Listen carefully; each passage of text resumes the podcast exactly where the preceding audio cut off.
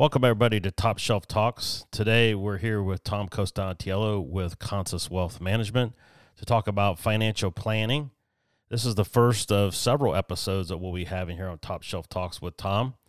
First, I'd like to tell everybody this podcast is for informational purposes only and should not be considered as ta- taken for legal, tax, or specific financial advice. So, Tom, please tell us about yourself, give us your background, and who is Consus Wealth Management? Thank you, Chris, and uh, thank you for having us on today. Consus Wealth Management Group is a independent financial planning firm. We are here in Worthington, Ohio, and affiliated with Advisor Group, which is one of the largest networks of independent wealth managers in the United States. We have more than 11,000 affiliated financial professionals and over 450 billion under management. Tom, what is your background? How long have you been doing financial planning for folks?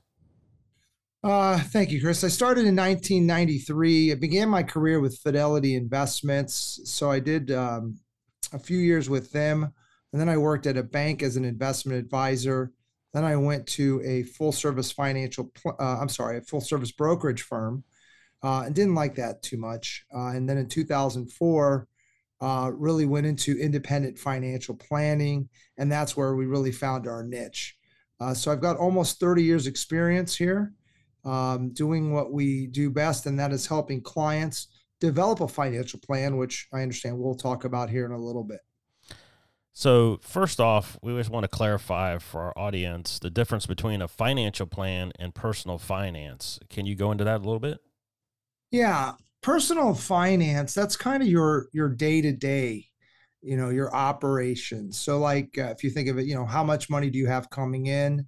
And uh, how much money do you have going out. So what's your income, you know, after taxes and all that stuff, and then what are your expenses, and then looking at that, uh, that kind of develops a budget for you in which you would then build your financial plan on. So once again, personal finance is sort of your day to day, your income and, and, versus your expenses. That's great. Um, so who should have a financial plan? And what age should somebody consider a financial plan? You know, I think it's never too early to start financial planning. And I guess it depends on when you want to retire. So the sooner you want to retire, I think the sooner you should start a financial plan. But I think generally, you know, when you get out of college uh, and you, you know, you start to uh, begin your career, that's really a great time uh, to look at starting or getting a financial plan. So I, I would say somewhere around 25 and older, really. That's great. Somebody doesn't really start thinking about retirement until it seems like it's in our 40s. So that's great advice to somebody in their 20s to have a financial plan. So at least you have like a roadmap of how you're going to get there through your entire adulthood. Right, but I do want to say that you know if you if you didn't get one and you didn't start one at 25, I didn't have one at 25. You know, I was in the industry, so I just kind of went along. But you know, it's never too late, you know, to get a financial plan. Um, what we see lately is a lot of our 55, 60 year old clients are coming to us who may have never done a plan, uh, helping them, you know, figure out where they're going to be in the next, you know, five to 10 years. And in a lot of cases, you know, they're they're not too late and are pre- pleasantly surprised uh, at the things we can do and and the track we can put them on. So, when somebody comes into your office for a financial plan, what are the initial expectations, and what should they have to provide you? Um, you know, documents or anything like that. So, just kind of let's step through the initial consultation you have with a client. Well, I think you know initially when we meet with a client, and, and one thing I want to say about our services in financial planning is you know, our plans are designed to complement what the client's doing, not compete. So, you know, if they have an account, you know, with somebody over there and, you know, they don't really, you know, want to move it, that's fine. We're, we're, you know, or they have a retirement plan. Okay. We don't need to have all your money to, for you to be successful, but we need to know where all the money is so that we can build a financial plan. And so, you know, our services are really designed to complement, not compete so that being said, you know, it's important for us to have a look at the big picture. So all of the investments you have, you know, your retirement plans, your savings, um, you know, do you own a home? Do you have a mortgage on your home? You know, what's your income? Um, what are your monthly expenses? What age do you want to retire? Uh, what do you want your monthly expenses uh, or income to be in retirement? You know, once we have an idea of of those items, then we can start crafting your financial plan. So, when they meet with you and you go over all this information, um, a lot of folks uh, employed probably have a 401k or they have a uh, retirement. I, I, don't think pensions around anymore unless you've been at a company a long, long time. Um, when you leave there, are you taking in consideration of everybody's plan at that point? Uh, inf- you know, stuff that they have with their employer, maybe other investments they have. Is that part of the process? Yeah, absolutely. And in a lot of cases, you know, these um, target date funds have been very, very popular in uh, retirement plans. And in some cases, you know, when people enroll, it's sort of the default option and they don't really look at it. And I actually had a client who had the default option and unfortunately didn't get the return he needed to retire. And fortunately, he came to us. We, you know, reviewed all his investments because that's what you, you know, have us do when we do a financial plan and determine that for the same amount of risk, we can get him, you know, substantially better returns and thus get him closer to his goal. And so it is important that we do take a look at those investments, even though we may not be able to manage them. Like I said, we really need to know what you have so that we can best advise you so that you can get to your your goal uh, as safe and as efficiently and uh, with the highest probability of success. So let's talk a little bit about retirement because that's what it's all about, right? Um, so we have enough available assets when we go into retirement to live comfortably.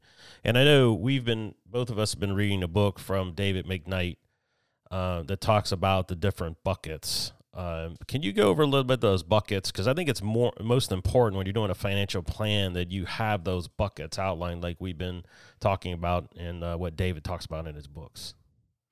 Well, let's let's first back up a second and, and talk about you know what a financial plan you know would look at. So when we develop a financial plan, we need to figure out you know what your current expenses are, um, and then what age you want to retire. Once we know that, we're going to help calculate how much money you need to have saved, and then we're going to look at what track you're on to determine if you need to save more or if you need to get more returns. So the financial plan is key uh, to your success and key to the pro- the increasing your probability.